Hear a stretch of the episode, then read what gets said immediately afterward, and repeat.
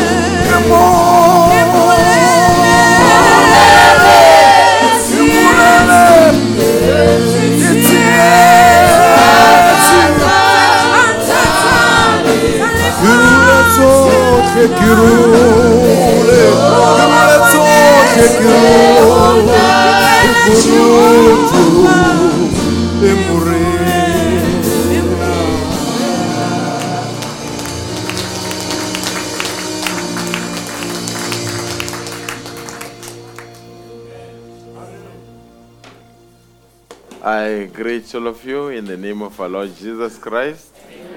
Amen. maybe just take your seat and singers will bring them in. Uh, Brother Vino and his wife requested to dedicate the baby. Amen.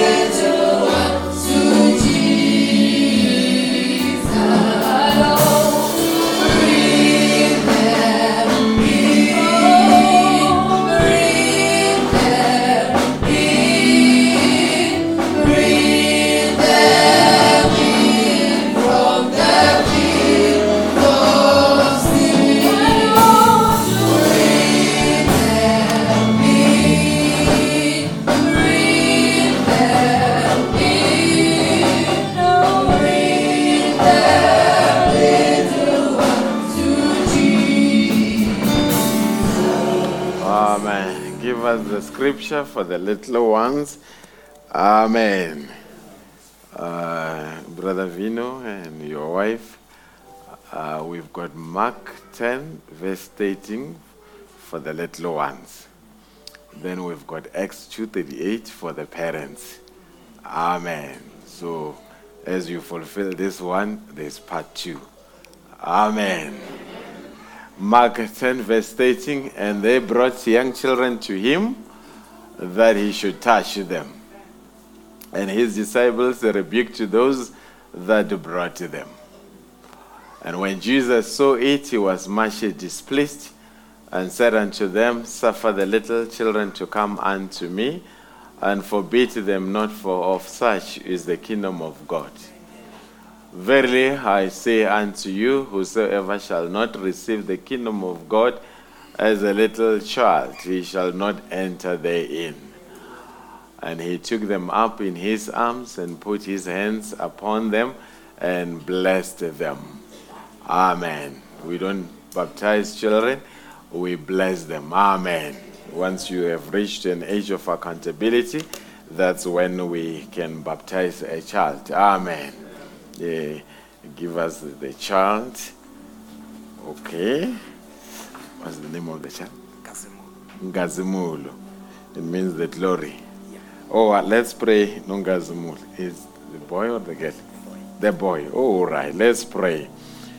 Gracious Heavenly Father, I'm laying my hands upon this baby. Dear God, the scripture says the children are the inherit, uh, a heritage from you, and we know that all life comes from you. That's exactly what our prophet has told us, and that is what the Bible teaches us. Now I'm laying my hands upon this child, uh, this baby, because the parents are so fit that as the life comes from you, the life should be committed back to you. And dear God, especially in the time of infantile sicknesses and demonic attacks upon little ones, it is befitting that a child's life should be brought under prayer. And I know, dear God, Satan would have a lot of attacks, but I know that the name of the Lord will be like a hedge around this child. May you protect this child. May you give the parents a sense of wisdom of how to raise this child in the fear of God. And we pray for them as well as they will be making a decision that guide them, Heavenly Father, that the whole family should serve under a pillar of fire. It is our desire as we commit everything to you in Jesus Christ's name. Amen. God bless you. Amen. God bless you. All right, you are released. Amen. As we stand to our feet, and God bless you as we turn to our Bibles, the book First Corinthians. Amen. First Corinthians 4, verse 1 and 2. Found it reads in this manner Let a man so account of us as of the ministers of Christ and stewards of the mysteries of God. Moreover, it is required in stewards that a man be found faithful. Second Corinthians chapter 4, verse 1. There is quite an amen corner. Amen. I hear him reading. Therefore, seeing we have this ministry, as we have received mercy, we faint not, but have renounced the hidden things of dishonesty, not walking in craftiness, no handling the word of God deceitfully, but by manifestation of the truth, commending ourselves to every man's conscience in the sight of God.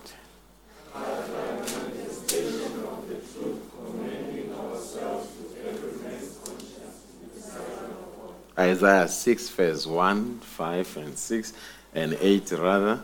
We'll do the jumping there. In the year that King Uzziah died, I saw also the Lord sitting upon a throne.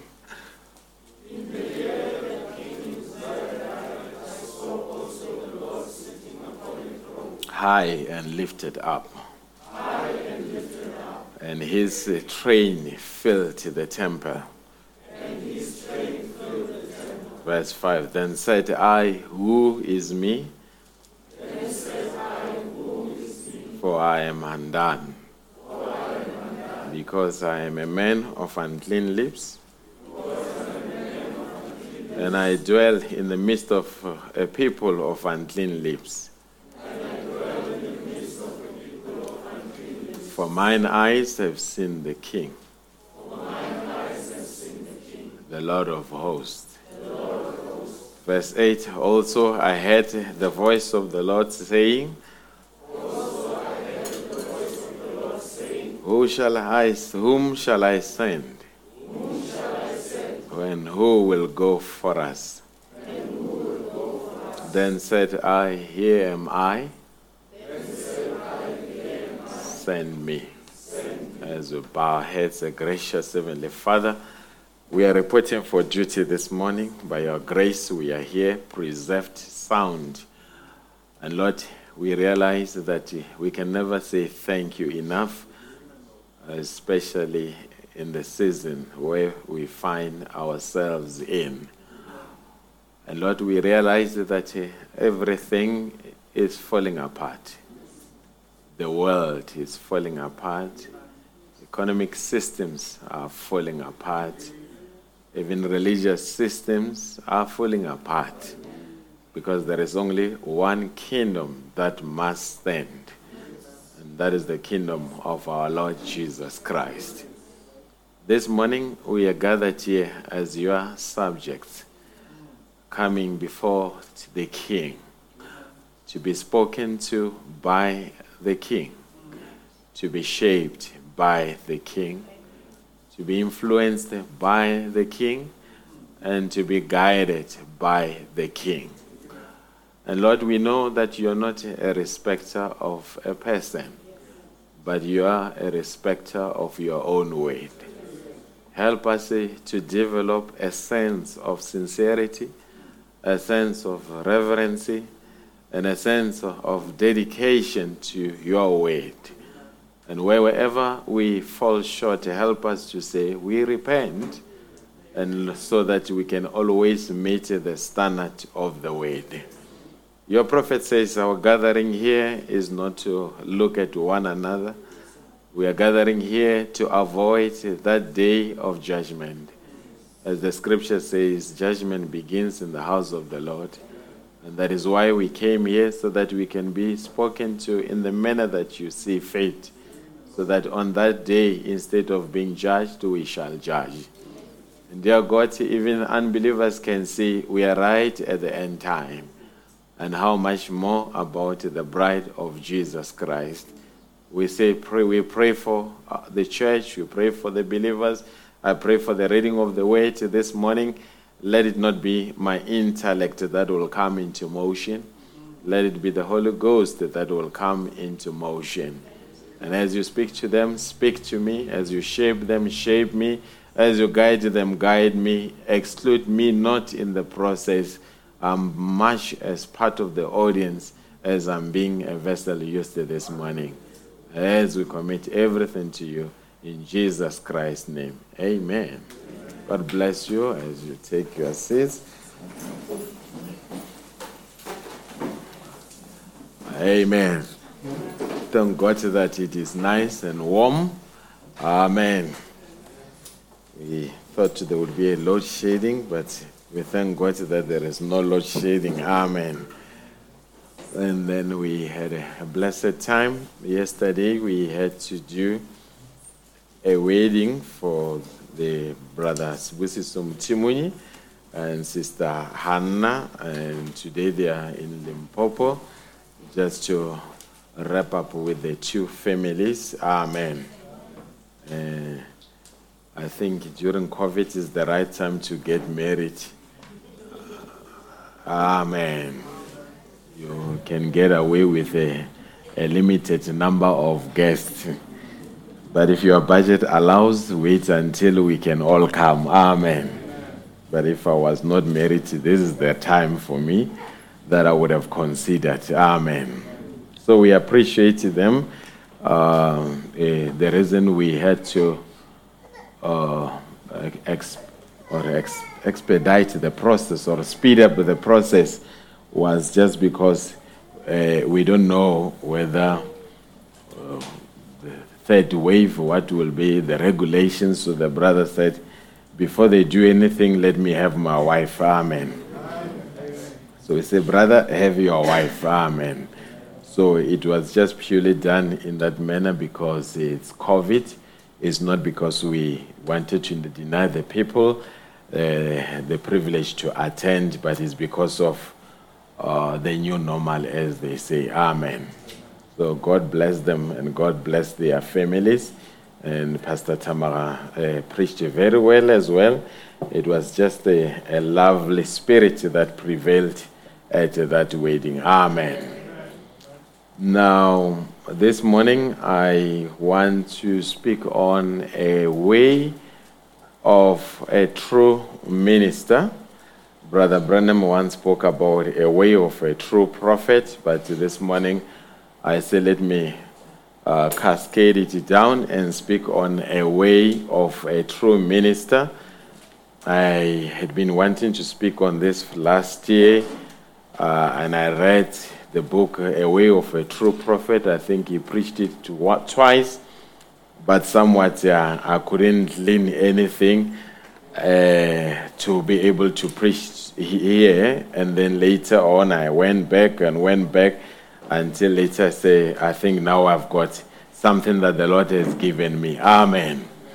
You know, there are times where you you can read the message and prepare thinking the messages for the people, only to find that the message is for you. Amen. And if you dare preach a message that God was directing to you, you will stand behind the pulpit and run out of the message because that was not for the people, that was for you. Amen. So we appreciate the Lord. God bless you, Brother Mklabi, for last week, for standing in the gap. Uh, and I think he touched on something very sensitive on the vaccine. Uh, our, our disposition or a standpoint is that we, you cannot force people to have it, but you need to give people the information to make a decision. Amen. The problem is that we live during a time of misinformation where uh, WhatsApp is just being sent from this one, it goes around the world.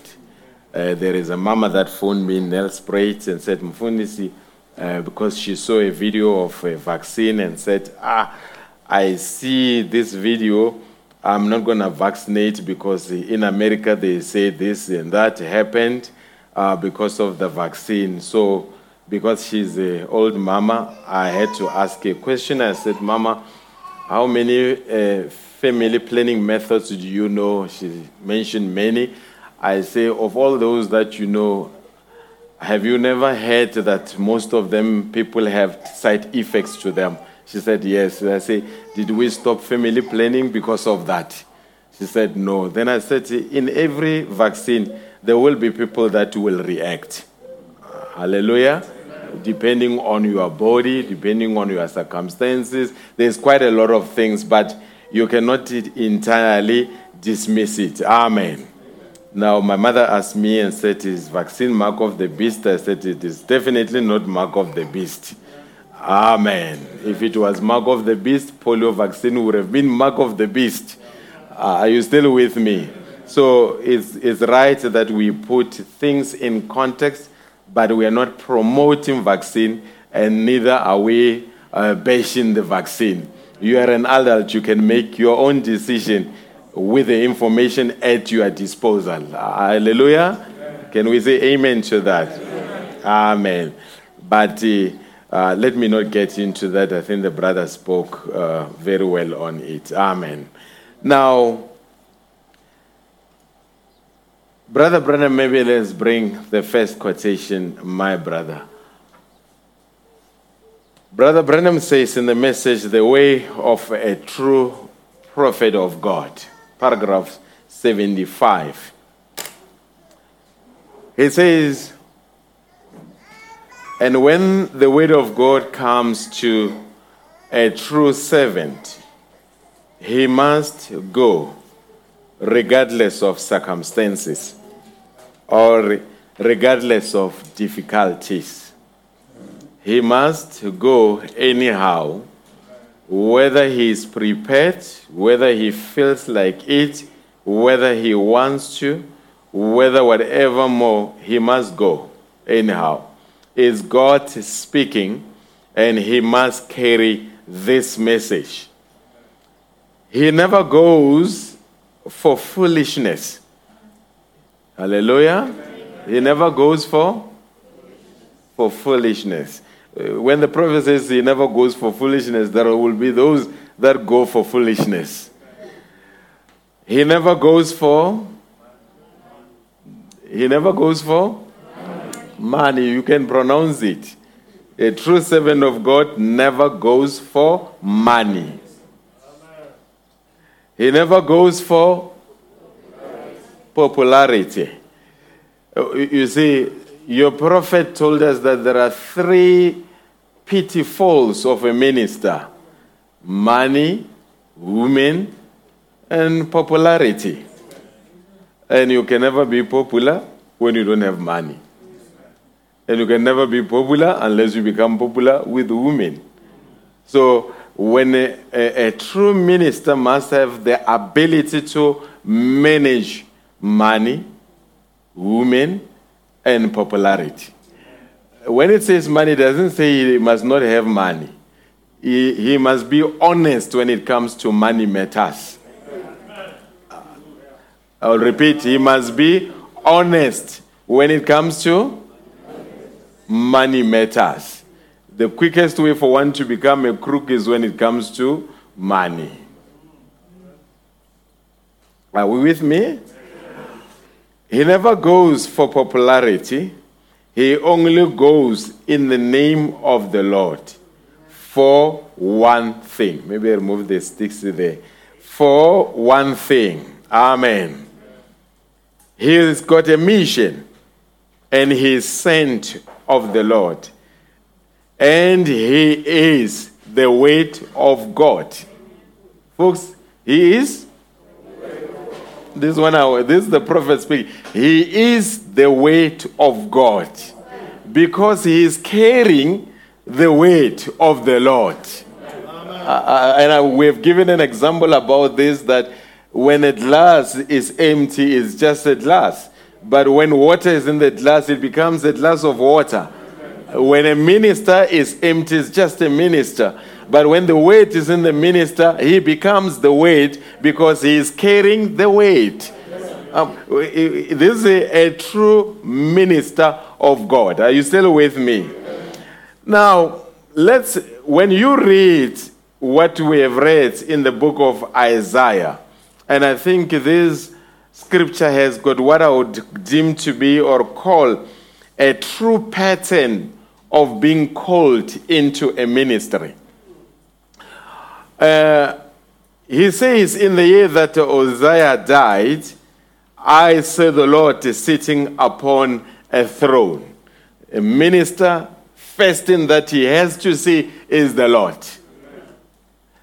High and lifted up, the Lord having the preeminency above everything else. And his train filled the temple.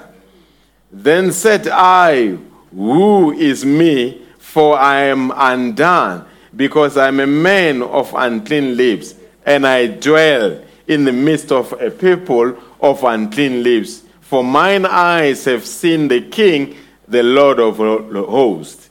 And I hear also I heard the voice of the Lord saying, Whom shall I send? And who will go for us? Then said, Here said I, Here am I, send me. Amen. Bring uh, the next light after that other quotation. I say, uh, uh, there is a threefold to what Isaiah saw. First, he looked upward. Hallelujah. And saw the Lord. And when you see the Lord, you see what? Holiness. Are you still with me?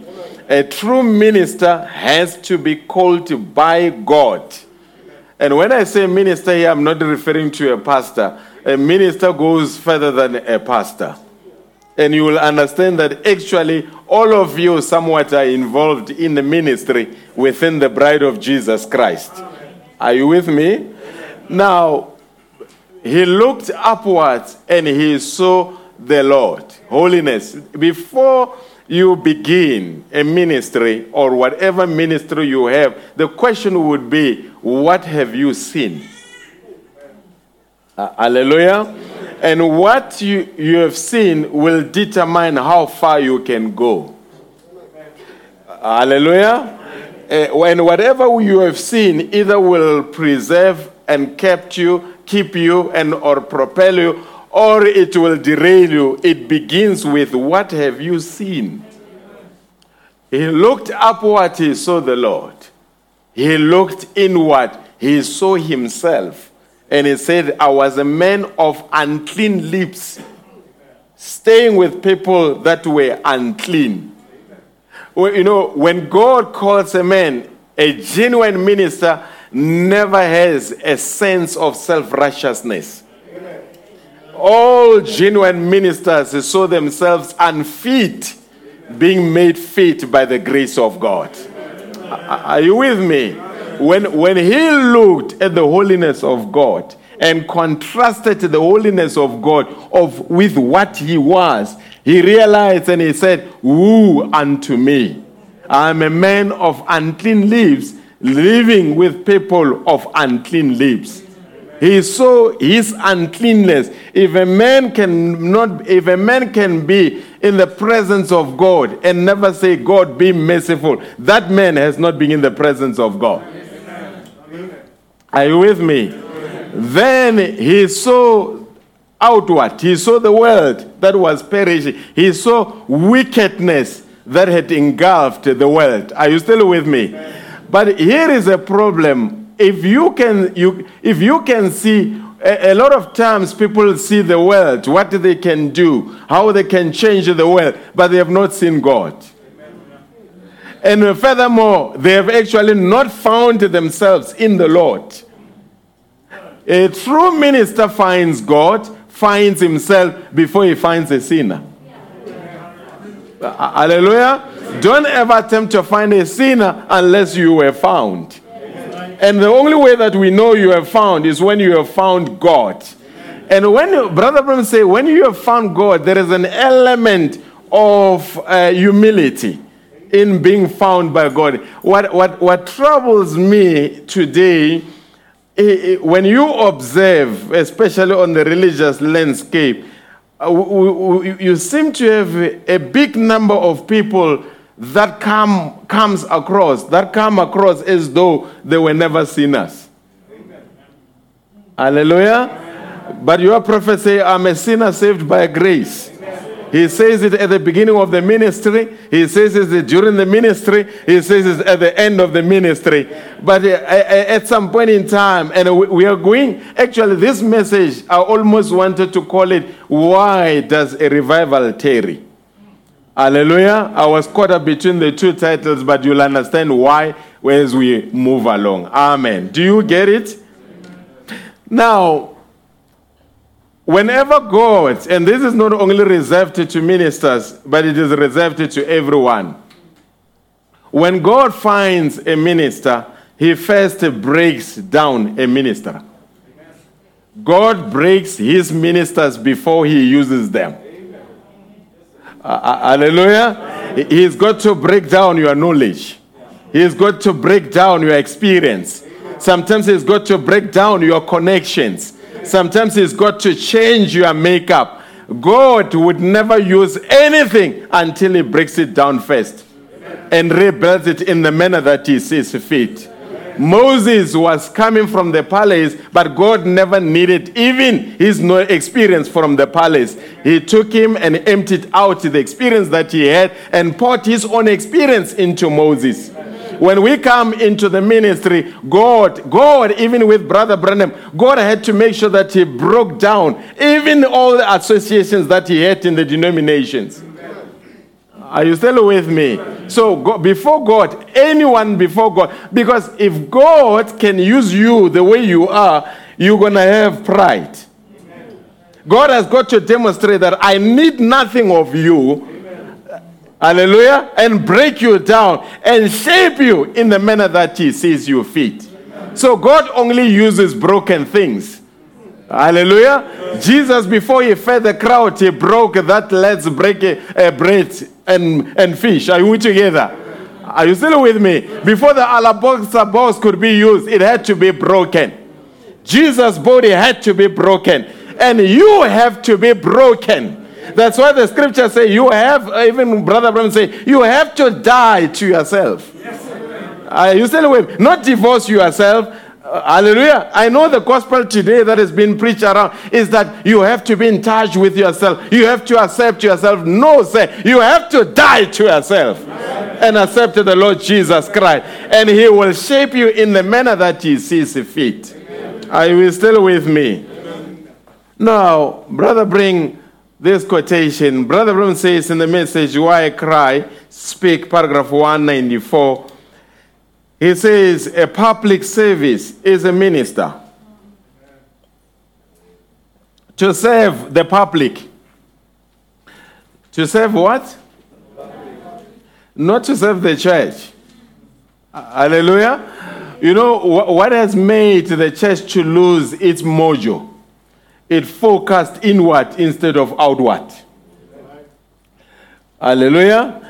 I think the earlier church had so much impact because it was operating so much out of the four walls of the church. And the church in the end time is confined to the four walls of the church. Hallelujah. A public service is a minister to serve the public, to be the underdog, to take these knocks and growls of the public, whatever it is, stand there. And if you've even got grace enough to smile and take it, then you ought to go back to Calvary and reconfirm your commission. That's what you are supposed to do now. Are you still with me? We'll come to that and unpack it for you what he means by that. Amen. Now, God's minister will, will oppose sin and not appease it. A, a- a God's minister will call sin to be sin. He will not uh, find a- an acceptable, acceptable way of making it palatable by the people. If it's adultery, he will not call it extramarital affair, it's adultery. If it's sex before marriage, you won't call it dating, it's sex before marriage. A real minister will call out sin for what it is. Uh, hallelujah. You still here? And, and why? Why? Now it connects with the previous quotation because he's got to go out and challenge the public. Because a lot of time God raises the ministers when there is a moral decay in society.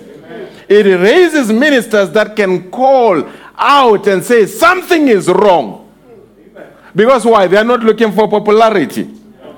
Hallelujah. They are sanctioned by God. Are you still with? Don't run ahead of me because you're going to confuse me. Amen. I know you've got the luxury of knowing where I'm going, but don't reveal where I'm going before I get there. Amen. So God's minister will oppose sin and not appease it. Now, we, we, we will get, because there is somewhere where I'm going. The prophet says God promised a revival. Do you agree that with that? God promised a bride's revival. And here the quotation to affirm that. In the message, the third seal, paragraph 183, the prophet says, The bride hasn't had a revival yet. This was when he was preaching the seals. Are you with me? Yes, the bride hasn't had a revival yet. That means when you begin to use the word yet, it means revival is pending. Is it so? So there's, there, there's been no revival there, no manifestation of God to stir the bride yet. And during this time, miracles had stirred the denominations. But it says there's got to be a revival, the manifestation of God to stay the bride. And it says no manifestation of God to stay the bride yet. See, we are looking for it now. It will take those seven unknown thunders back there to wake her up again. He will send it. He promised it. Now watch. Are you still with me? He's telling the church to watch for the bride's revival. And he says the seven thunders will wake her up so that the bride can have a stirring of the manifestation of God among them. But he says, We have not yet heard it yet, but he says, Watch for it. Are you still with me? Bring another one in the invisible union of, of the bride, paragraph 49. He says, But watch, when the spiritual bride, when she begins to have a revival, when she begins to come back and line herself up with the word of God, watch then again. You see how that the scriptures at that time there will be a message sweep out to catch that bride and catch that woman, the elect. Are you still with me? So, this bride revival will be a message that will sweep across the nations to call out a bride who is the Mrs. Elect. Are, are, you, are you still with me? But the bride has got to line up with the way. So, he is telling you there's going to be a revival. Now, here before I go anywhere, Somebody can say, but we have had revival. I beg to differ. A lot of times, things that people called a revival, it was just charismatic men that were rising on the scene, and groups rose around them, and they call it a revival, but it was not a revival. Hallelujah. It was just a camp. There is a difference between a revival and a group hyping each other. Hallelujah. A, revival will not be located to one area. A revival will be contagious. It will sweep across the nation. A revival will not be for black people or white people. It will be for all the people. Are you still with me? Now, eh, revivals that we've had that people deem to be revival, actually, it was just regional movements, sometimes national movements. But there's got to be a universal move by a universal God for the universal people to achieve the universal results. Are you still with me here?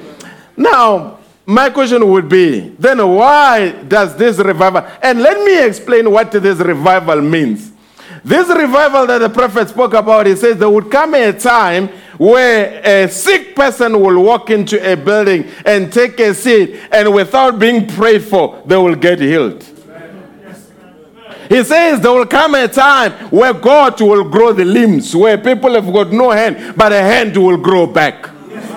Uh, are you still with me? There, he said there's coming a time where a sinner will die in the presence of God if they refuse to repent. Are you still with me? There's coming a time where a brother will give another brother rain. That is the bride's revival, and that is what the prophet was looking for, and that's what we are looking for. But why is it tearing? Uh, uh, now, if you say, ah, I know people who listen to this and say, but in our church we have a revival, you are lying. You closed the church because of coronavirus. Are you still with me? I'm coming. There is somewhere I'm coming. And this morning I want to provoke you as message believers. Uh, and I, I will explain what I mean. Why does the revival tarry? Revival tarries because of carelessness, being sluggish. In the message, Brother Branham explains, explains this better in the message, A Blushing Prophet, paragraph 103. The prophet says, I'm guilty. I'm guilty of not doing the job of God like I should do. Imagine if the prophet is guilty. You. How much more? If a man that went around the world seven times says, I'm guilty, where does it put you? Let's hear him more. I'm guilty of not doing the job of God like I should do. I'm confessing it that I'm wrong. I'm asking God to be merciful to me. I look out here and see the opportunities I have missed because of petty things. Little old insignificant things that didn't mean nothing. I am ashamed of myself as a gospel minister before you. I repent before God and ask God to forgive me and the church to forgive me for being so dilatory, being sluggish, being slothful about the work of the Lord. By the grace of God and by the help of God, I will not listen to what everyone trying to tell you something to do. They've got a program, they've got something for you to do. Nonsense. I know God's program. It's written out here in the Bible. I'm ashamed of myself as a minister of this gospel. One million souls won. I ought to have 10 million souls won. I'm way behind. Folks, the man says, I won 1 million. And he says, That's not enough. I should have won 10 million. My question to you, you, how many souls have you won? If a man that has won 1 million feels insufficient and say, God, forgive me for being dilatory, how much more about you this morning? How many souls have you won as an individual?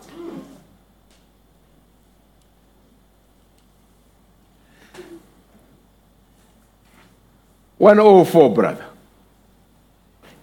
He comes. It's not me. He says, "What about you? How many souls you won since you have been in Christ?" This let's pause for a while. How many souls have you won since being in Christ? You know, today I here I'm gonna pause, and you'll hear as I move with certain quotations. We message believers are childish in the end time. So I've said it. I'll repeat so that maybe it sinks in. We have been childish in the end time. Childish in a sense of following the Great Commission, we fight among ourselves. Instead of winning wheat bank, we fight among ourselves. Are you still with me? Remember, they came to Jesus and say, "We found somebody preaching like us. We stopped him."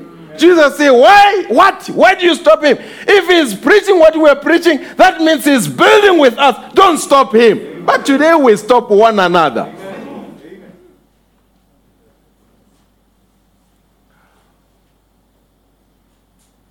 How many souls? Hey, this one I will ask again. How many souls you, Mzalwan, won since you came to Christ? Christianity just goes from one to another. How many souls you won since you've been a Christian? If you are not winning souls, you are guilty. You are barren. You have brought a shame on the church and the gospel. How many people you get out for Wednesday night prayer meeting? I know we don't have midweek service, but when we had it, how many eh, did you ever invite your neighbor and say, "Let's go to church"? Did you ever invite your colleague, "Let's go to church"? And actually, we are beginning to see that even people sometimes will look at a person and say, ah, this one will not be a message believer. A person will be in a work environment and they would never know that they are a Christian. But a ZCC will come wearing a badge. But a message believer will hide the spoken word. He that does not have truth has got the boldness about their deception, but he that claims to have the truth hides.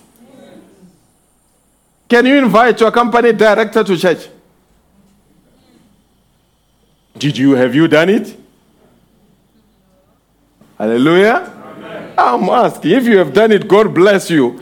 But if you have done it, any person, brother, let me say, I can be with a person within five minutes, I can tell whether they are Christian or not. And I always ask myself, what is it? There will always be something that drops in their speech.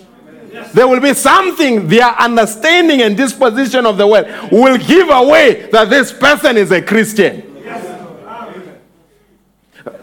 Remember, Jesus says, if you are not ashamed of me, I will not be ashamed of you before the Father. But if you are ashamed of me, I will be ashamed of you before the Father. Are you still with me? How many people you get out for Wednesday night prayer meeting? If you're not doing it, you ought to be ashamed of yourself before Christ. You are guilty, and your place is at the altar. I invite you to come with me. He doesn't say you because he is already at the altar for repentance. Uh, We're not done. Carry on, brother.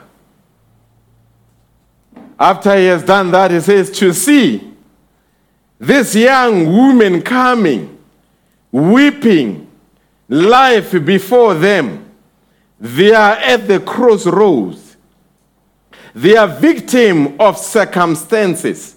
Today, our young people in the message are a victim of circumstances.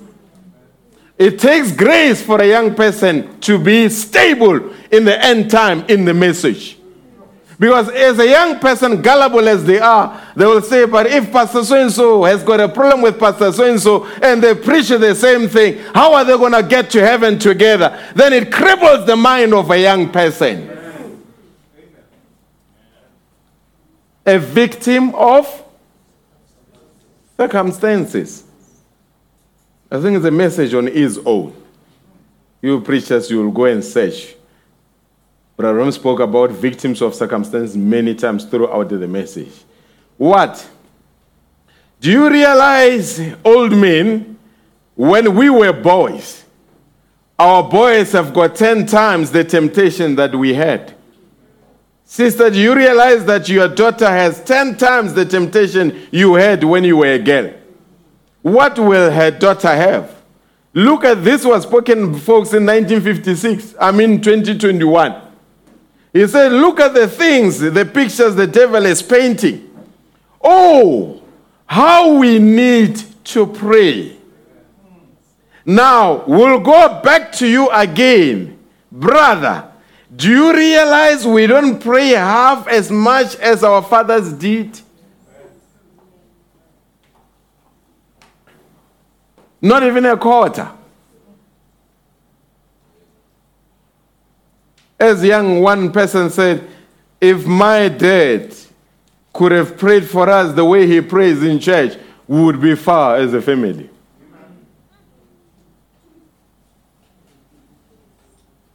When dad prays in church, he weeps. But at home, there is no prayer. It's a corporate prayer. Dad is not a Christian, he's a nominal Christian.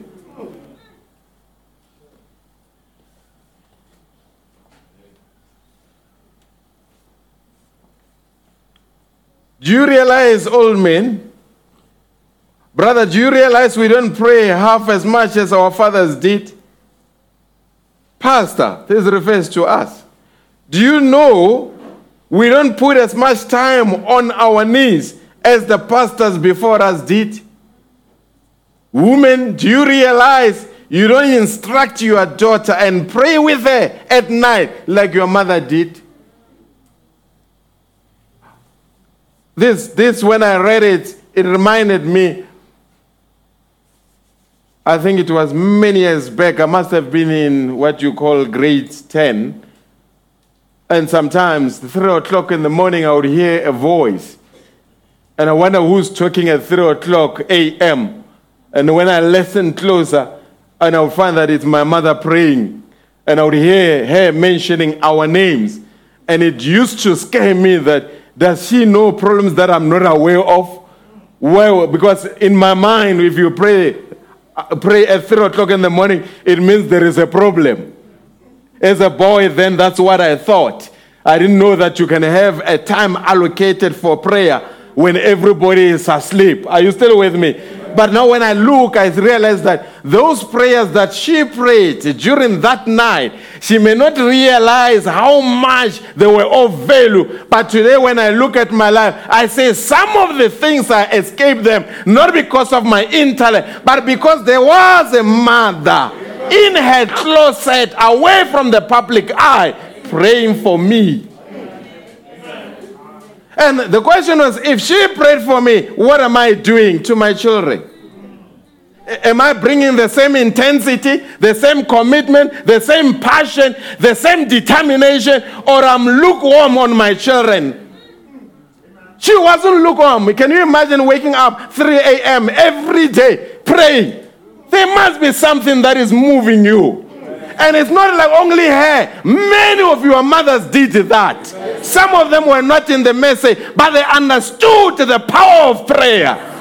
But today, the mothers of yesterday spend time praying for us. But the mothers of today, we spend time on something else.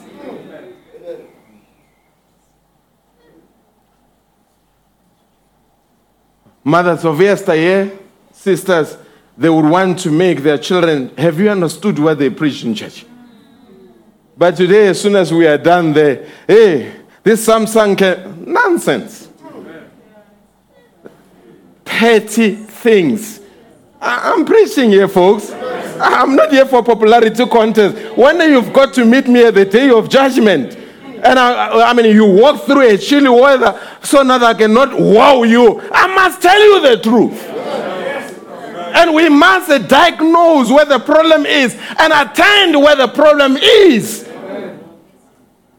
Even we pastors who have been guilty became more political instead of being spiritual. Are you still with me? Undermining other pastors instead of respecting other pastors. He's not in our group. He cannot preach for us. Who told you that? Is your group the only thing that has got a copyright to heaven? No, say. Every servant of God must be respected, irrespective of where they come from. As long as they're a minister of the gospel, they must be respected. I, I, I know what I'm talking. There was a time where I had to meet with, you know, Brother Branham says, you can meet with 12 witches and agree and reach consensus than to meet with 12 ministers and reach consensus. It's a direct quotation. Go and check it. He says there are sometimes you can get agreement among witch doctors than among ministers. There was something that we had to do as ministers, and I was part of it, and we had invited other people. And one minister, two ministers came to me and said, Ah, but those ministers, we don't want them. Their understanding of the word is shallow. I looked at them and say, What type of creatures are these ones? Were you born with your knowledge being deep? Or is it by the grace of God? And if you think you have arrived, why don't you pull your brother along?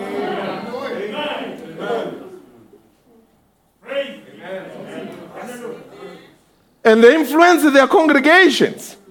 When a minister in this church, we will recognize any minister. Amen. Hallelujah. Any, did you hear me? Any minister. Whether he speaks good grammar or not good grammar, but as long as what he's saying, it is what in Malachi 4 is said, we will say amen to that. We have no groups. Are you with me? That's why I was blessed with Pastor Tamara yesterday. What a lovely service. I enjoyed it. Brother, Pastor, do you realize, do you know we don't put as much effort on our knees as the pastors before us did? Women, do you realize you don't instruct your daughter and pray with her at night like your mother did? Then what about it? Who's guilty? We are guilty. There is no way around it. We are guilty. Another thing, the previous one I said revival tarries because of carelessness. The second reason revival tarries because of fear. This I'm going to unpack it. Because of fear. And check, Brother Branham says the greatest hindrance to the church is fear. And he further t- takes it further, and says, I don't know anything that is delaying the coming of the Lord than the readiness of the church. Let's unpack it. God's provided way of healing. Paragraph 42. This quotation, we loved it. I read it as soon as we heard that coronavirus was spreading around the world. You were clapping hands. Not only in this church, but across the bright community. This was the most powerful quotation. But let's hear once more. He said, Let me pass something here quickly as our time is going. Listen, did you know the Bible predicts that in the last days that there will be a germ warfare? That diseases will break out upon the people and will fall on everyone without the baptism of the Holy Spirit. But with the angel or who had charge over this place was given orders to touch no one on whom the mark was. Why? How much more kind of teachers have we got to be, brethren, to get the church in order to be in that condition? Then he uses the word immune.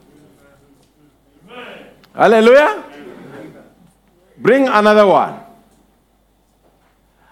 But look, friend, the time is coming that when there is a rising up a church, and if we can't have faith for divine healing, how about we how are we going to have for the rapture?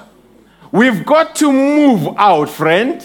We've got to get hold of this old, slow church condition that we're in. Step out, launch out, cut the shorelines, and get out into somewhere where you lose all senses of fear and doubt. out there where all things are possible, brother, just as free as it can be, you've got your sail set towards heaven and nothing can stay you No way. You are gone that way. That's all. Nothing can harm you. Uh, remember, we read this quotation, we were all excited, clapping our hands. But later on, I, I like how one brother was telling me last weekend and say, you know, I used to preach it like that until I had a coronavirus, then I kept quiet. then I said, brother, the problem, what came over you was fear. Are you still with me?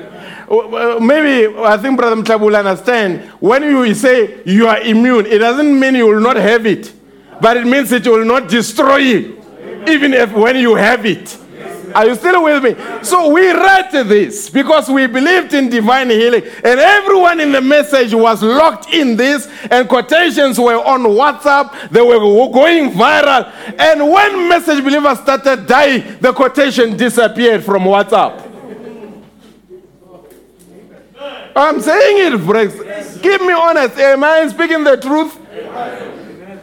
Did, did this change the quotation? Someone say, no, uh, maybe this quotation is speaking about maybe this was a pestilence that was allowed by God. I say, God will never destroy his children. Oh, come on, folks. Are you hearing message, believers? I hear amen, it does not come. You know why? You lack the boldness of Elijah. Uh, We said in this church, somebody was uh, asking me, why would you say no one will die of this thing in your church? What gives you the determination? I say, God said it. And God said, whatever I bind here shall be bound in heaven. So I'm operating within the realms of the scriptures. I say, brother, be careful. I say, God never told me to be careful. He said, believe. And all things are possible to them that believe. And I I don't say you won't get it. If you get it, Brother Brown said divine healing is going to be a great thing during that time. We will pray for you and you will be delivered from it. Oh, the church cannot say amen today because the church does not believe in divine healing anymore. If we cannot conquer coronavirus, how are we going to change the atoms of this body? Brother, you say what's going to happen when you know I'll walk and walk in another dimension and disappear? Do explain it? No, you can't explain. I can't explain it. I believe it.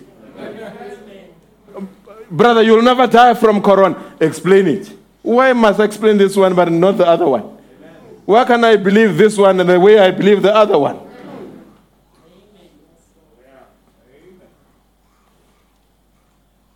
How you hear amen and is careful. Hey, amen. so that the devil must not hear me because he's waiting for me.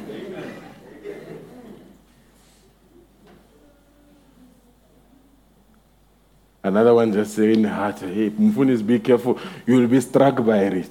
You will pray for me and I'll be healed. Aren't you an army of God? Don't you have power to bind demons? Uh, so why must I be scared? No, say. Are you still with me? But the church is afraid. Brother, bring this other quotation. He says, Now is the kind of a church is going to be one of these days, according to the Bible, where the angel poured out his wrath and diseases broke out, and men even rotted in their flesh where they were standing. And the fowl of the air came down and eat off the shoulders and eat the flesh of the chief captains and great men and presidents and warriors and diplomats and pontiffs and everything. But the angel was given a charge. Don't you come near anyone that's got the seal of God in their forehead. And it says, one of these days, divine healing is going to be a great thing among the people. Let's get in that condition. Uh, hallelujah. It doesn't mean it. There will be Ebola, but you will have an Ebola maybe as a believer. But we've got power. To say this Ebola came on the wrong body. Are you still here, church? Folks, if we cannot believe in divine healing, close the church and go home. We are wasting our time. If we cannot believe in the promise of God, uh, we can turn maybe this church into a company. But if we, it exists for its purpose, the church must have power. The church must never be shut down by Satan. The church must wage war against Satan and say, Satan, we have an answer.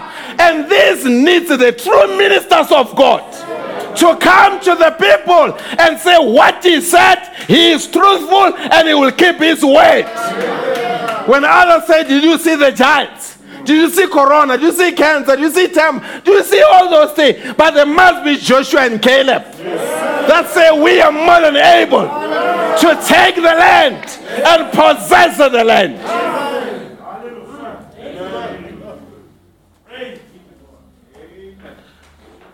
You know, our favorite saying in the message is, Where is the Lord God of Elijah?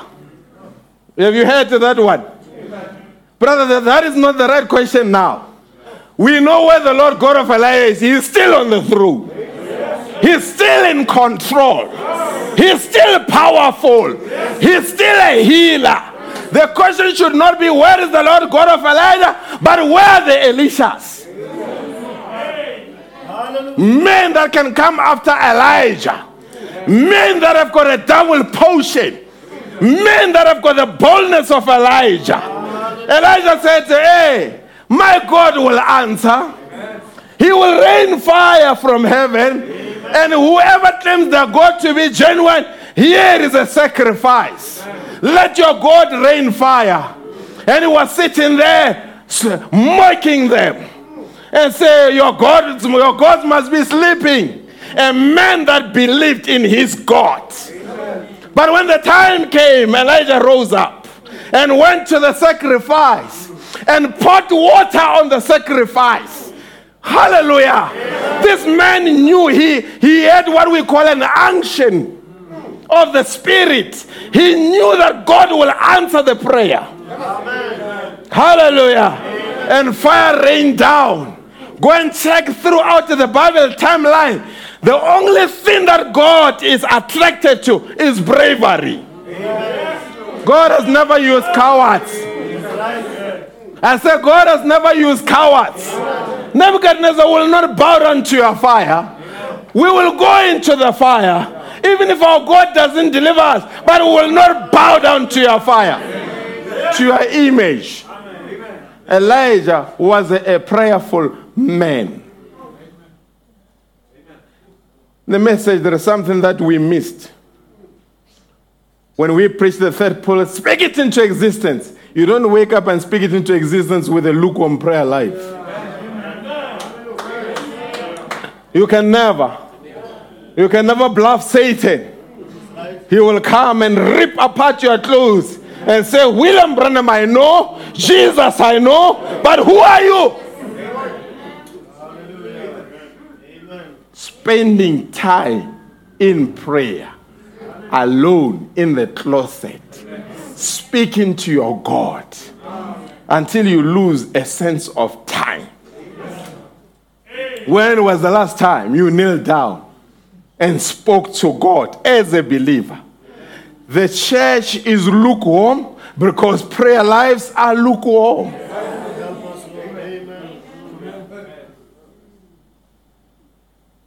Go and check. The Bible keep, keep on saying he prayed. The scientific world broke the sound barrier. The lustful and sinful world has broken the sin barrier. When will the church break the doubt barrier? A scientific man has got so much faith in what he is doing than what a man that claims to God to have. You know, now, now they are speaking about artificial intelligence, the fourth industrial revolution, where I will look at Brother Lawrence and I'll be sitting here. He will pick up a message from my brain without me speaking to him, and it will be transmitted to his brain.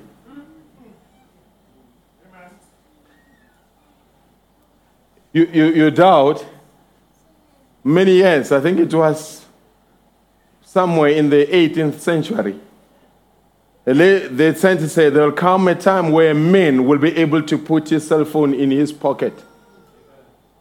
And everyone thought they were mad. But today, every one of you has got a cell phone in the pocket. They've delivered the results. But we are admiring, and we are all the benefits of the scientific world. The, the sinful world, they've broken through the sin barrier. What they do, they're not even ashamed anymore. They do it publicly. They don't care whether how you think because they've broken beyond the sin barrier. But when will the church break beyond the doubt barrier? I don't know. Amen. Where, where folks, the early church, there was a sister, was it Dorcas or who? There was a sister that died in church. And her death was announced. And the disciples said, No, this sister is so much of a great assistance to the ministry. Brothers, we are not going anywhere. We will gather here and we will bring our sister back. Uh, You're not even saying amen enough. I thought if you believe that. They say, We are not calling an undertaker. Brothers, let's come together.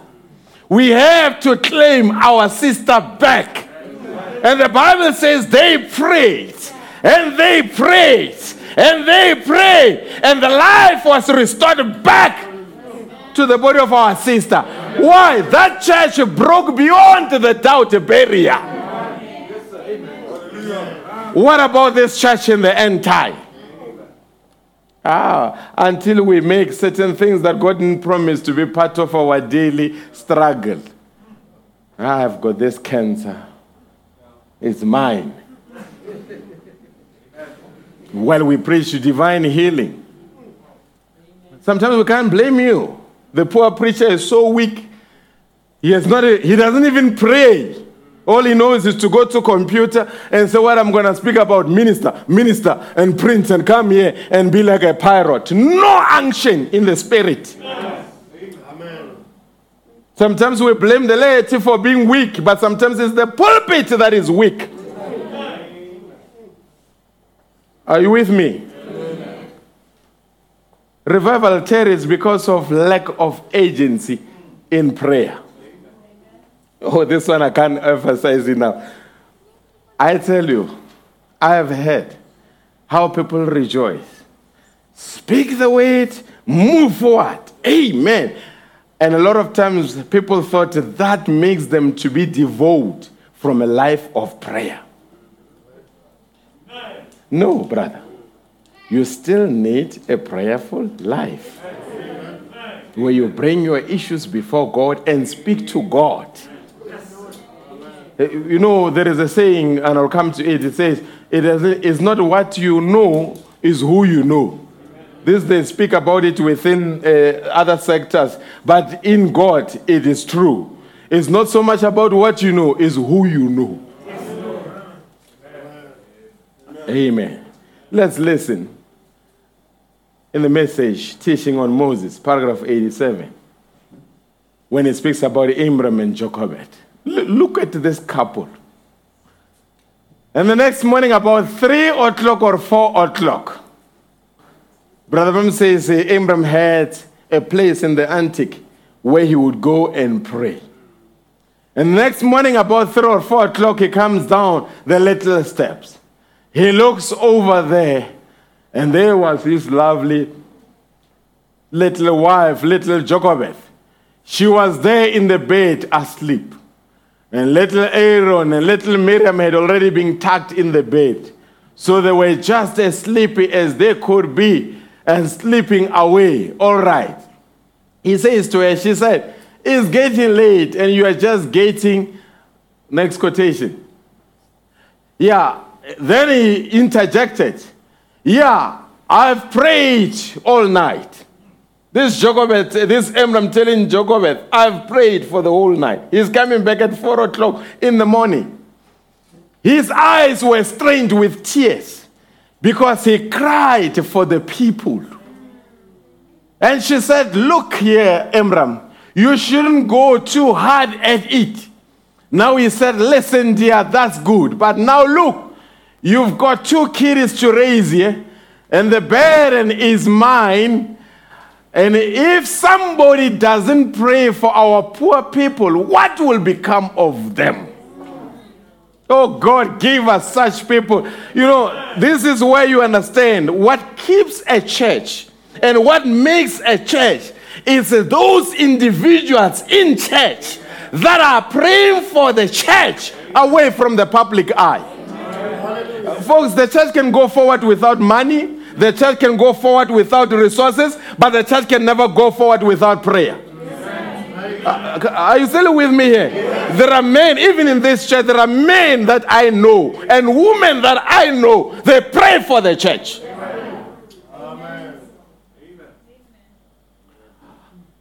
Now look, the burden is mine. If somebody don't pray for poor people, what will become of them? What's going to happen if somebody don't have the people at heart? Somebody, somebody has got, somebody has got to pray.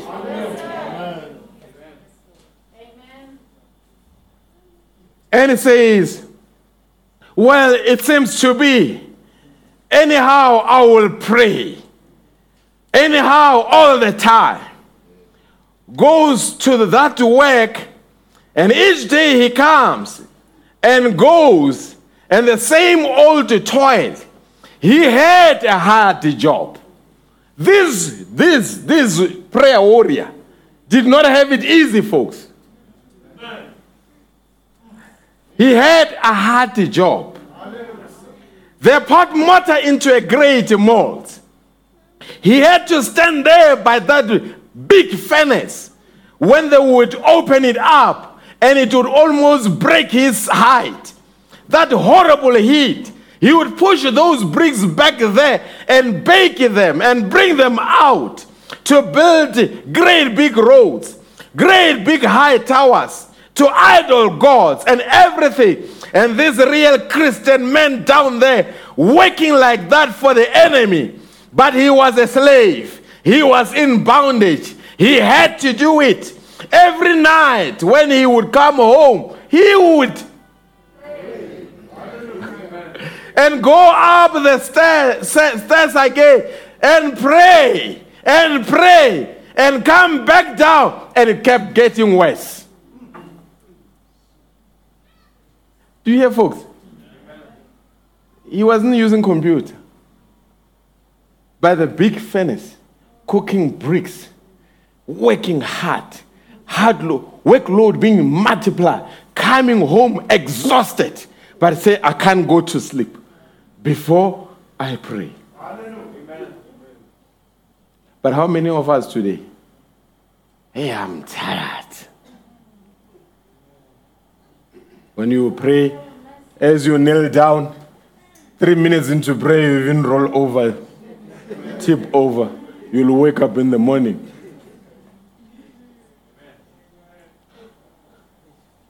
And yet we are more sicker than they were. Yet we deal with more vicious enemy than they dealt with. Our children are facing more troubles than any other children of the age. Our marriages are much more under pressure. Our pastors are much more under prayer. But we've got a prayerless generation. Loving to sleep.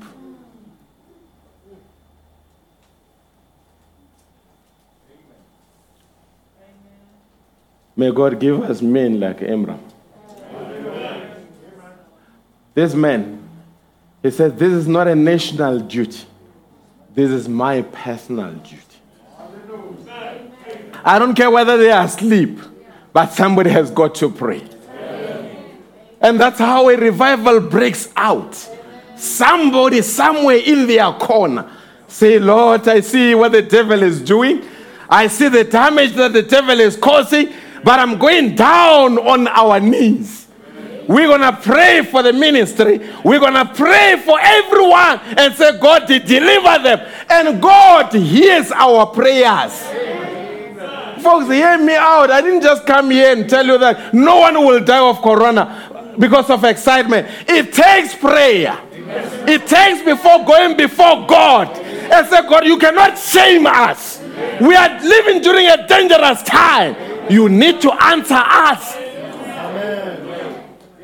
and demand certain things. You don't say, ah, but they will pray for themselves. People are lazy. There's a brother that was going through a tough time, and I said, brother, can we just wake up around 3 o'clock and pray? I phoned him at 3 o'clock, voicemail. Ah, then I went back to sleep. So I will not stay awake, awake for. This man, we agreed. He said he's got a need, he's got a prayer point. We need to pray, but he's sleeping. Who should be awake? Laziness. I mean, if you sleep on your pastor, having agreed at the time of prayer, that means you are not a prayer warrior.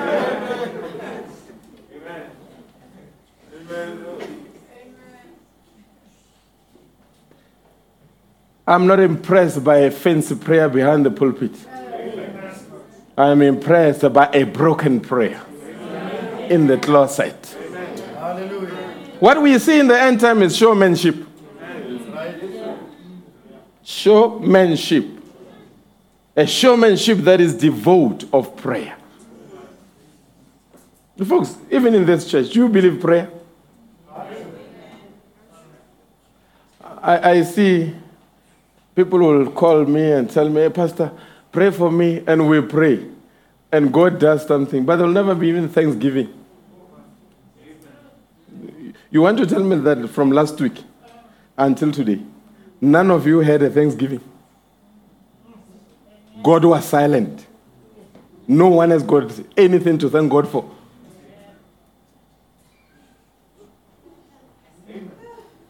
No thanksgiving. Some of you traveled. God preserved you and gave you traveling miss. But there will never be, I need to ride. God, thank you for the traveling miss. Now, you didn't thank him this Sunday. You expect him to work during the week. Hmm?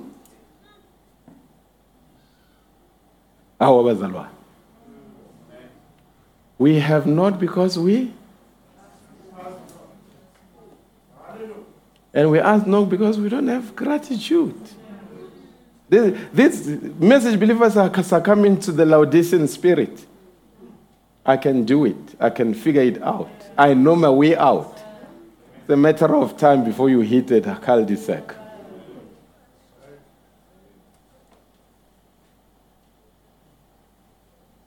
Eh, young men, sometimes I laugh, young men would come into my office, Pastor, I got the job. But the, the trustees will not even be aware that he's got a job. It's only me and him that are aware.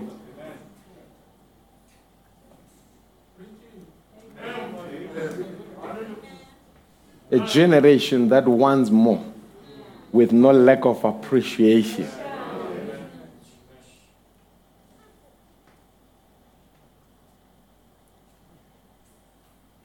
Are you with me?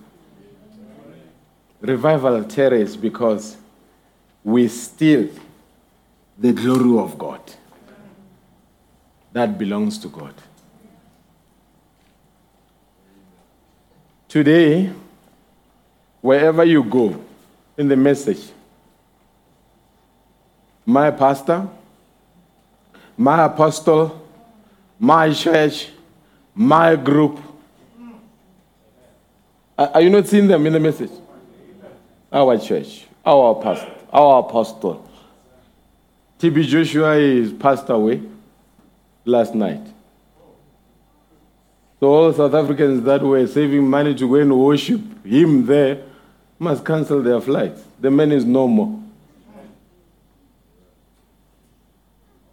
Why? Don't put your trust in men.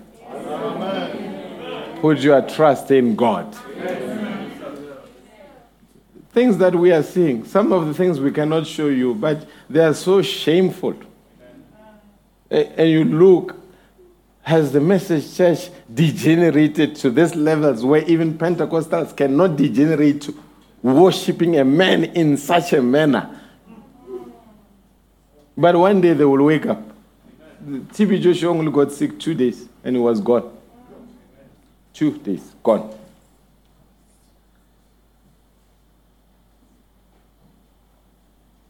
And may God be and comfort his family. But we are reflecting the people that had confidence in a man instead of God.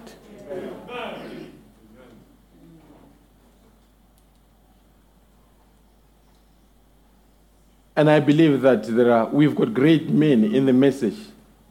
The bride's revival should have broken through them. But God realized they would have taken so much glory upon themselves. And God allowed and sent a lying spirit for them to get puffed up and start believing things that even a preschool child cannot believe.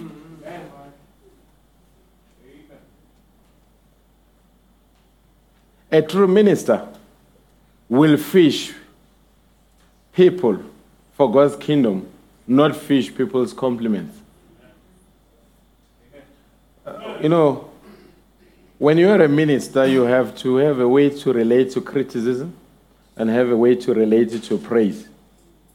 Sometimes ministers avoid criticism and embrace praise, but praise can be as much poisonous as criticism can be. Are you with me, people?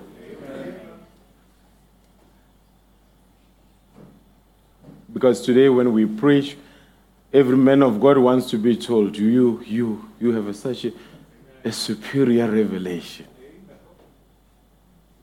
The way you put it, amazing. God spoke through you. And such over people that make such overzealous uh, remarks are quick later to say, the devil today was using you. So a minister has got to be immunized from such things. Message at Kadesh Barnea, paragraph 74. He says, Now here it is. I don't want to hurt you, don't want to shake you or jack the hide from you, but I wish to preach the truth. There's one thing about it, brother. The truth will never make you popular, but the truth will make you honest.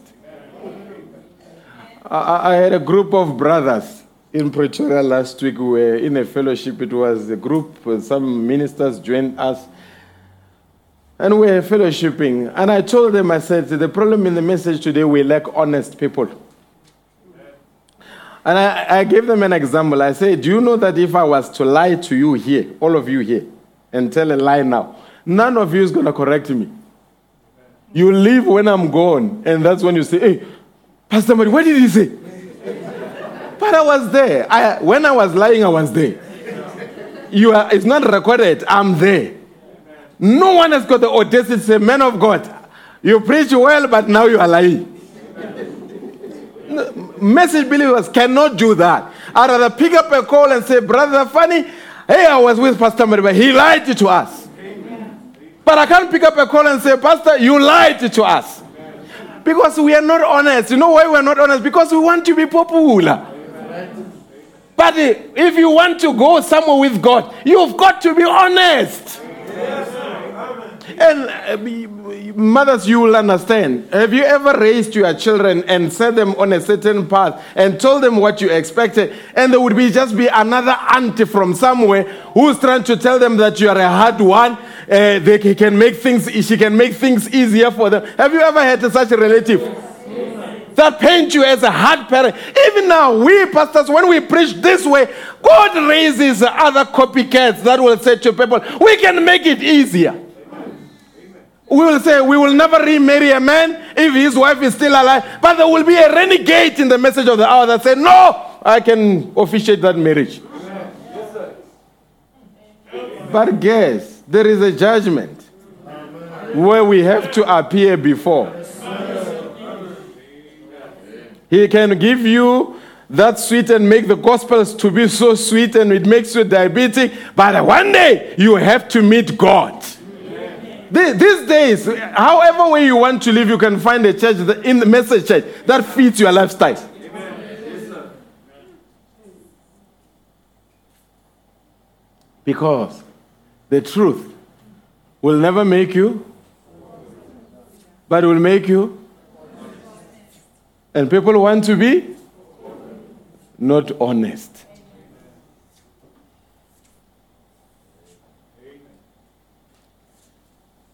Gonna wrap up. There can never be no revival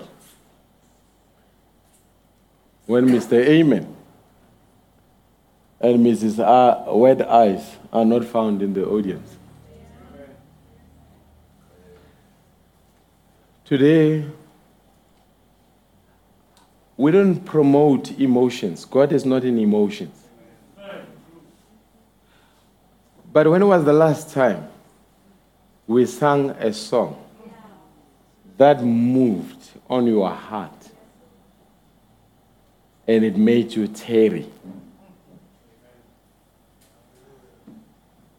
Today, folks, we are being entertained. What we see is an entertainment, it's not worship. Come on, musicians. Entertainment, not worship. That's why all songs that we used to sing, uh, do you see they are living church? These days, it has to be joyous. Then it makes us joyful. I'm preaching here. When was the last time we came to say, close to thee, close to thee, standing on the promises of God. Give me that old time religion, sweep over my soul. No, these days it's entertainment.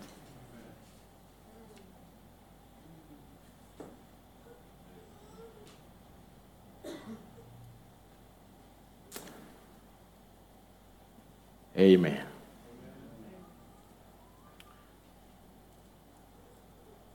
We have a cold church in a cold world because we preachers are cold.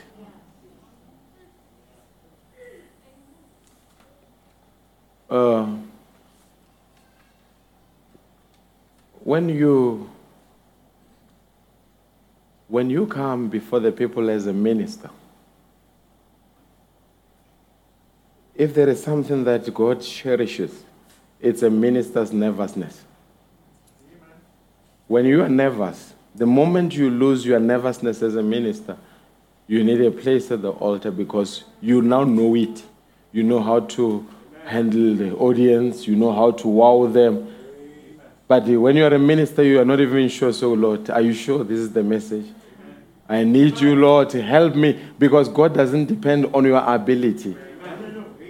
It has to be the operation of the Holy Spirit.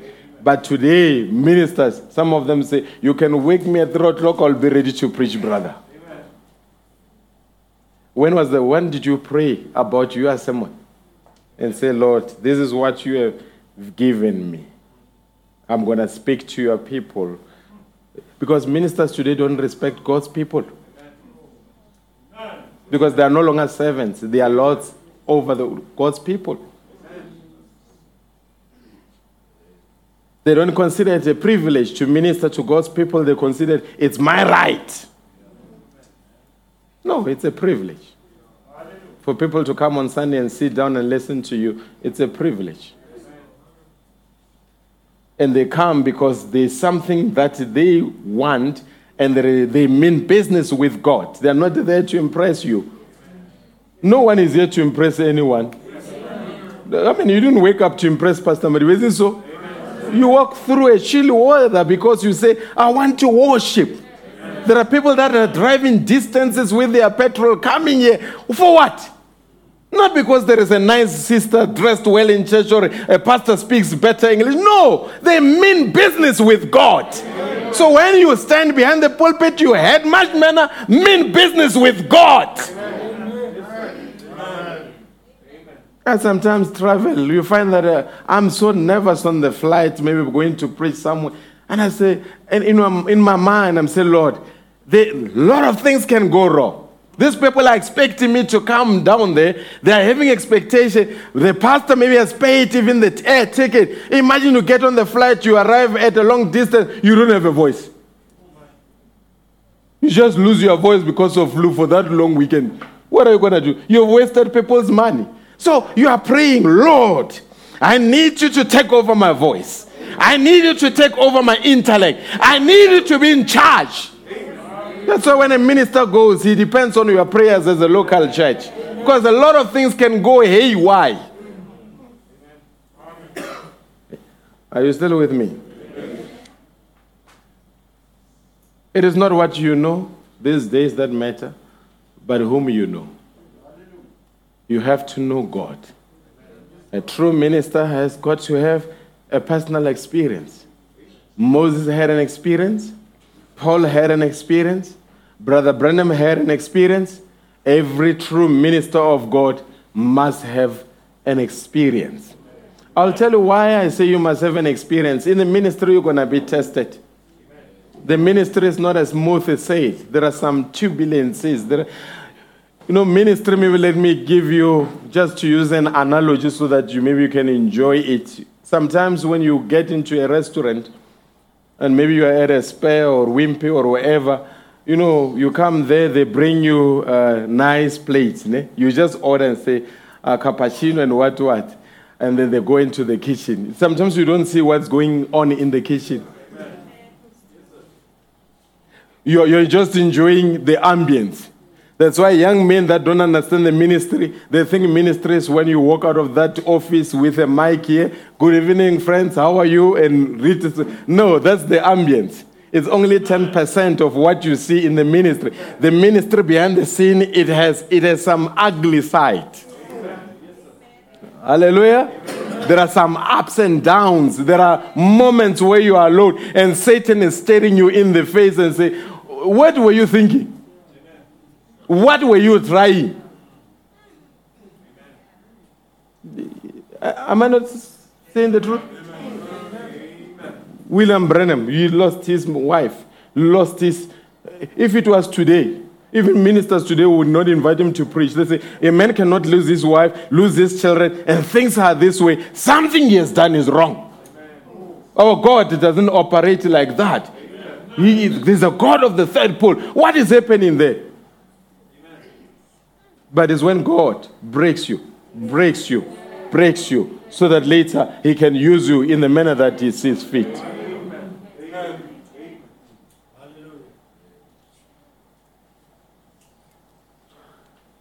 Now, let's come to Paul. I'm going to wrap up.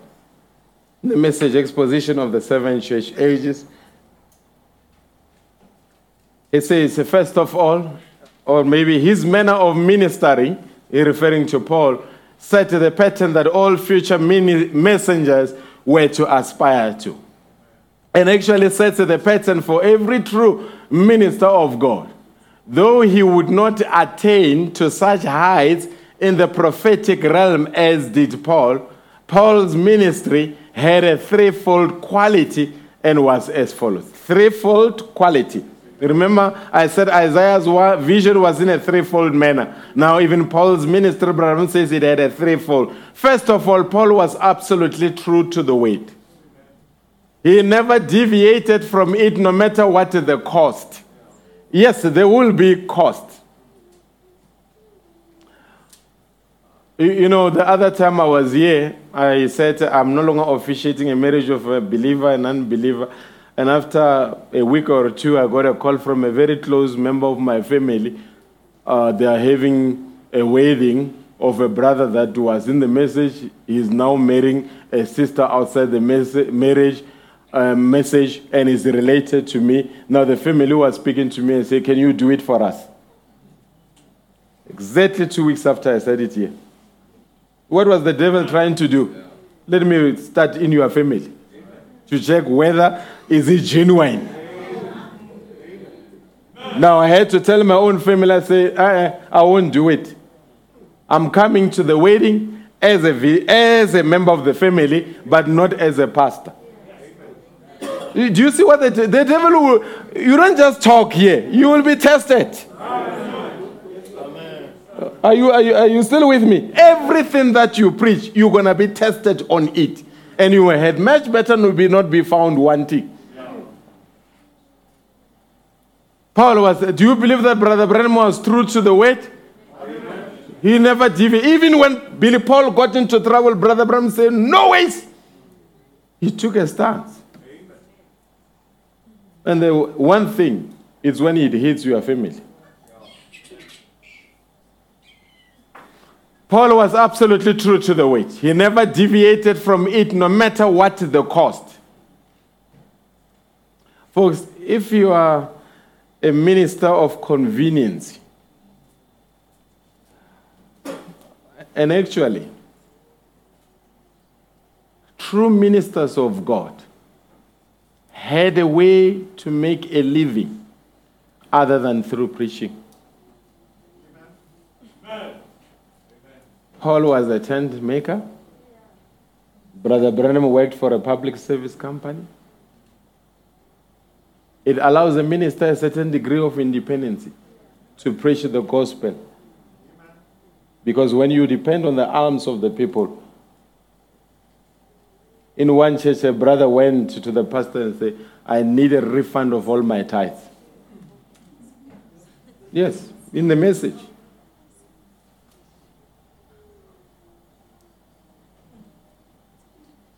So, when you are a minister, I, I can, I think one day we'll have to expound on that one so that we help young ministers that are coming up because they become too gullible and fall easier and earlier before they stand because of wrong decisions that they make in the ministry.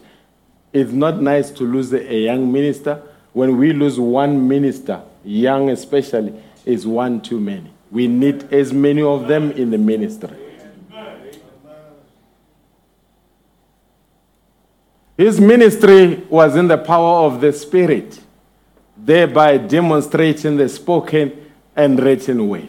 That's why he says, I come not to you in the excellency of speech, but I come in the power and the demonstration of the Holy Spirit.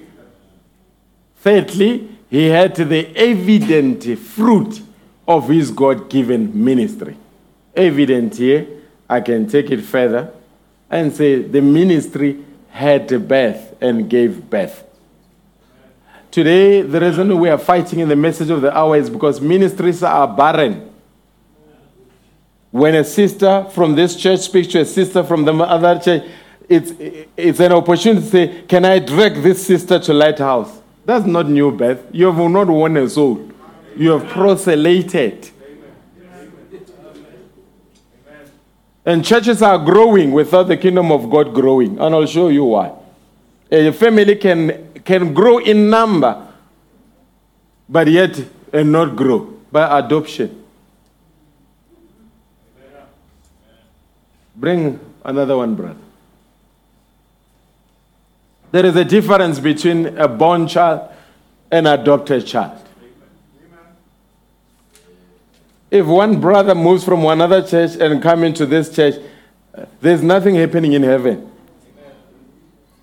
There's silence. But when a sinner comes to church, raw from the street, hears the gospel, and say God is still speaking and repents, then there is a shout in heaven.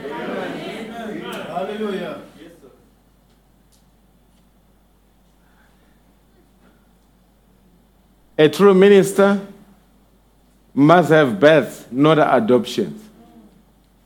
Today I see evangelists have gone on leave in the message.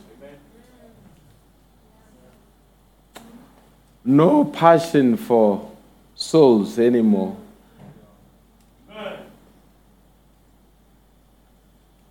Everyone wants to preach behind such a pulpit with ready made people. But when are we storming back into denominations, preaching the gospel to them, showing them the truth? But it's a sermon for another day. Let's listen to what the prophet says here. Investments, paragraph 256. A man that would proselyte, bring believers from one group to another, it shows there is an emptiness there. If you go from this church, you target another church, and you try to convince people from that church to leave that church, to come to this church, it shows that this church is empty. If it's not empty, it will take a sinner from the street. All these, all these eighth messengers that are rising in the message of the hour, they will never, never make a person to be converted from the street, maybe unless they give them money. It's because that's not a gospel. It shows there is emptiness there. He is working for an organization instead of the kingdom of God. I don't care where they go to, as long as they are born of the Spirit of God, they will live a Christian life and emptiness, the works testify of it. While I'm here, you know, sometimes you are at pain. I have had in the last two days, I've had people calling me that moved it into new areas. Pastor Mariwa, I'm at such and such area. Where do I go to worship? And you find that it's a place that is neglected. There's no pastor there. It's just three believers. Sometimes they gather. The minister doesn't preach. Now I must refer a person to that place. Hmm? A church has been in the garage for 20 years with three believers. It's just circulating. No growth. You know why? A pastor somewhere just says, That's my area there. Why don't you put a local man to work the area? Local evangelists and say, brother, we are putting you here, work this area. We need a message church. And a message church must have a pastor, must have deacons, must have trustees. We need a message church here within a certain period of time. But a place is 20 years, barren. Are we going to have revival? Even the people that I will refer there, some of them you refer them after a year, they've backslidden. Or even they find a Pentecostal church where they go to. Why? It's because of money and popularity. Are you still with me? The end time, paragraph 4. It says, I believe that every Christian is obligated to be. Every Christian is obligated to be. There, the, reason, the reason we have, we have a library and we have books, we have bringing material. Sometimes it's not only for this assembly, it's for you to be able to take whatever is available so that when you are among your relatives, you've got a track to give them. You've got a tape to give them. You've got some message. A message believer must have a material of some sort at all times in their car to give to somebody. Are you still with me, folks? We cannot have big results from our small praying. The law of prayer is the law of harvest. Sow sparingly in prayer, reap sparingly. Sow bountifully in prayer, reap bountifully eh, in prayer. And in closing, I say, let us be the people of. Let us be the people of. Let us pray for our children. Let us pray for our assemblies. Let us pray for our ministers. Let us pray our elders. Let us pray. Brother Branham said you can laugh too much, you can talk too much, you can smile too much, but you can never pray too much. Spend time in prayer. God bless you, Rich.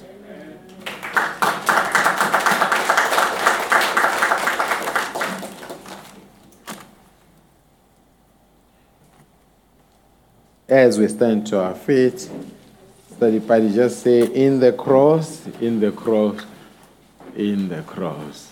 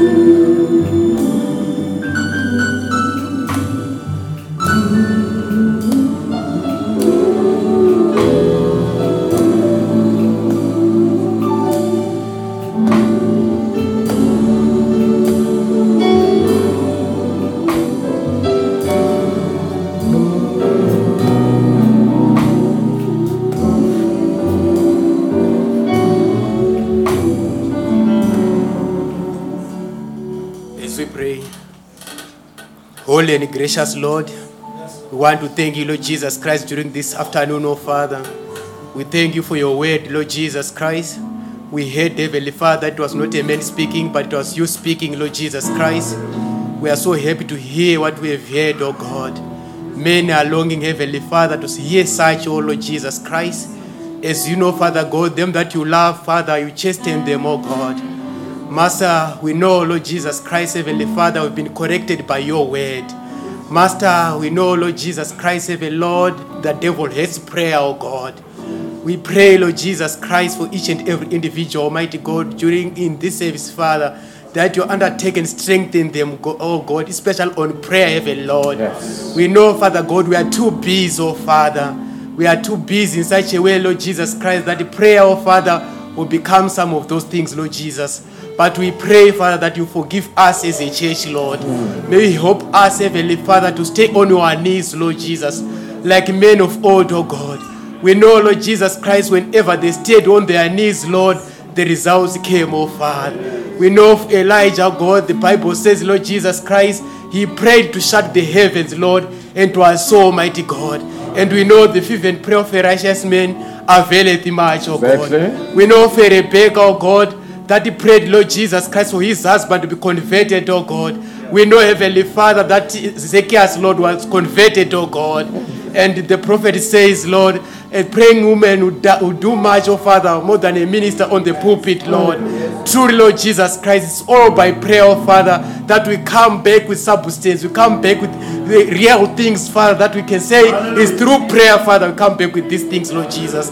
We pray, dear God, remembering even Heavenly Father, at a certain church, oh God, where there was a poor widow woman who was always praying, oh Father, and everything was at peace, oh Father. But the moment that widow woman da- passed away, Lord, there was chaos in that church, oh Father. We know, Lord, there's power in prayer, oh God. Exactly. Help this church, oh Father, to be a praying church, oh God. Let it be so. We pray, Father God, that you strengthen each and every individual, oh Father, that in whatever, wherever they are, Almighty God, they call upon you, oh God. We pray now, Lord Jesus Christ, uh, about each and every need, oh Father God, from your children. You undertake, oh Father God, for each and every individual. As you know, Father God, you are a God that answers prayer, oh God. To the sick, Father, may you heal them, oh God. To them that are seeking the baptism of the Holy Ghost, may you fill them the baptism of the Holy Ghost, Lord Jesus Christ. To them, Heavenly Father, with different trials, as you know them, Father, may you, Heavenly Lord Jesus Christ, uh, uh, undertake for them, Lord. We pray for ministers, Lord Jesus Christ. May you help, help each and every minister, Father, to play their part, oh Father, and to serve their purpose, Lord Jesus Christ. May you help them, Lord Jesus Christ, to fulfill, oh Father, what you've designed them to do, oh God. We pray, Lord Jesus Christ, that you keep them humble, Lord. You keep them safe from money, women, and popularity, oh Father. We pray as you commit this whole safety in your able hands. The name of Jesus I pray. Amen. Amen. Amen. Bless you. Lord, lift me higher. Amen.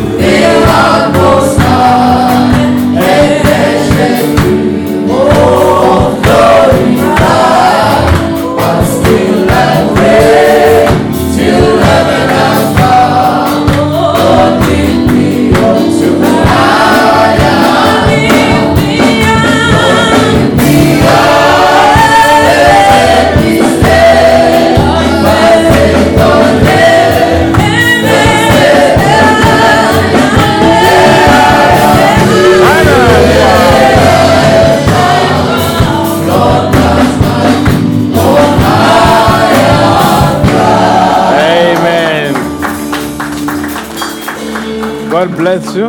Have a blessed week. Uh, hallelujah. Give us the song. I will live by prayer and have a, a jubilant and victorious week till we see you. Wednesday is still a time for family altars. Uh, there is a saying in business world, keep each other accountable.